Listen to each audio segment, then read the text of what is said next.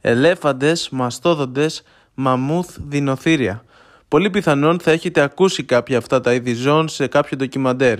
Είναι μέλη της οικογένειας των προβοσκηδωτών, μια οικογένεια που περιλαμβάνει μερικά από τα μεγαλύτερα πλάσματα που έζησαν ή ζουν ακόμα στον πλανήτη. Για παράδειγμα, σήμερα ο Αφρικανικός ελέφαντας αποτελεί το μεγαλύτερο χερσαίο θηλαστικό που ζει στον πλανήτη. Ωστόσο, το ρεκόρ μεγέθους στους προγόνους του έχει άρωμα Ελλάδος.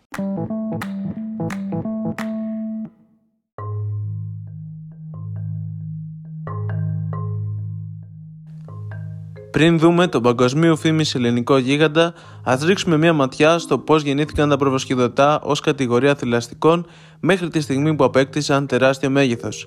Ναι, στην αρχή οι πρόγονοι του ελέφαντα δεν είχαν τεράστιο μέγεθος.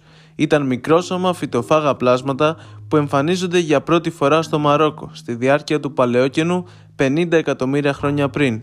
Ο γνωστός πρόγονος των προβοσκηδωτών θεωρείται το φωσφαθύριουμ. Ωστόσο, το πιο πλήρες έβριμα προϊστορικού προβοσκηδωτού δεν είναι αυτό, αλλά ένα είδος από το ιόκενο ολιγόκενο, το οποίο ζούσε σε υδάτινο περιβάλλον σαν ένας υποπόταμος στη Βόρεια Αφρική και είχε μήκος μόλις 70 εκατοστά. Κατά τη γνώμη μου, αφού οι δεινόσαυροι εξαφανίστηκαν πριν 66 εκατομμύρια χρόνια και ορισμένα θηλαστικά επιβίωσαν, άδειασε μια θέση στο οικοσύστημα για φυτοφάγα τεράστιου μεγέθους, οπότε στο μέλλον οι συγγενείς του ελέφαντα είναι αυτοί που αντικατέστησαν κατά ένα μέρος τους τεράστιους σαυρόποδες δεινόσαυρους. Έτσι, ο πρώτος ελέφαντας εξελίχθηκε σταδιακά για 25 περίπου εκατομμύρια χρόνια, μέχρι τις αρχές του Ολιγόκινου δηλαδή, αποκλειστικά στην Αφρικανική Ήπειρο όμως, όπως όλα δείχνουν αναπτύχθηκαν πολλά γέννη πρωτόγονων προβοσκηδωτών μέχρι να εμφανιστούν οι πρώτες μεγαλώσιμες μορφές του που επεκτάθηκαν από την Αφρική στην Ευρασία. Έτσι προέκυψαν τα δινοθύρια και έπειτα η οικογένεια που μας ενδιαφέρει αυτή των ελεφαντόμορφων τα οποία διαφοροποιήθηκαν γρήγορα στο μειόκενο στις, στις ακόλουθες ομάδες.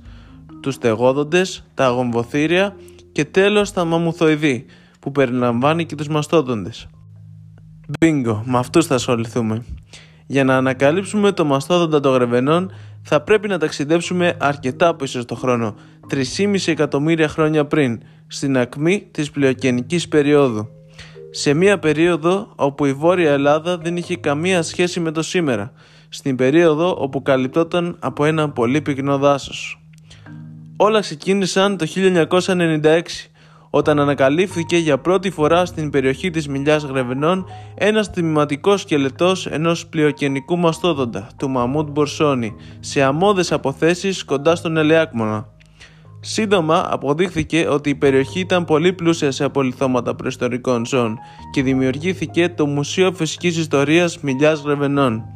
Ενδεικτικά, τα ευρήματα δείχνουν πως εκείνη την περίοδο έζησαν στην περιοχή ομοθύρια, ελουροειδή, που ανήκουν στους μαχαιρόδοντες, ρινόκεροι, βοηδοί, ελαφοειδοί, γουρούνια, ακόμα και τάπροι, οι οποίοι σήμερα ζουν κυρίως στην περιοχή του Αμαζονίου.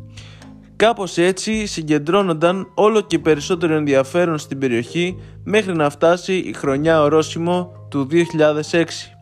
Τότε σε ορυχεία εξόριξη άμμου στη Μιλιά βρέθηκαν χαβλιώδες μαστόδοντα και μια ομάδα από το Αριστοτέλειο Πανεπιστήμιο Θεσσαλονίκης επισκέφθηκε την περιοχή για να εξετάσει τα ευρήματα.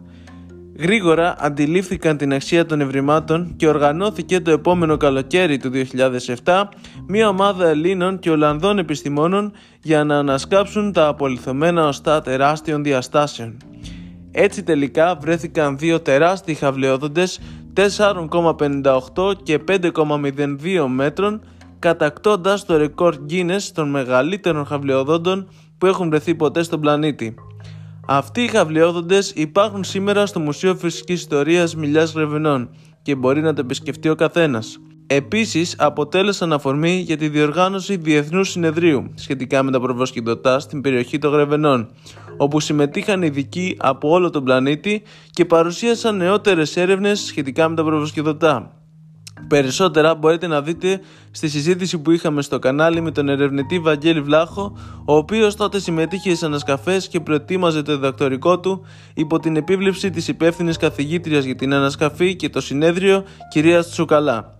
Επειδή ξέρω ότι οι πληροφορίες θα κίνησαν την περιέργειά σας, έχω ξεκινήσει να προετοιμάζω αυτό το επικό επεισόδιο για το κανάλι στο YouTube, αφού φρόντισα να πάρω πολλές φωτογραφίες ακόμα και από ανθρώπους που συμμετείχαν σε αυτή την προσπάθεια. Έτσι, περισσότερες πληροφορίες, φωτογραφίες και behind the scenes έρχονται σύντομα στο κανάλι Παλαιόπεδο. Μείνετε συντονισμένοι και ακολουθήστε το προϊστορικό podcast.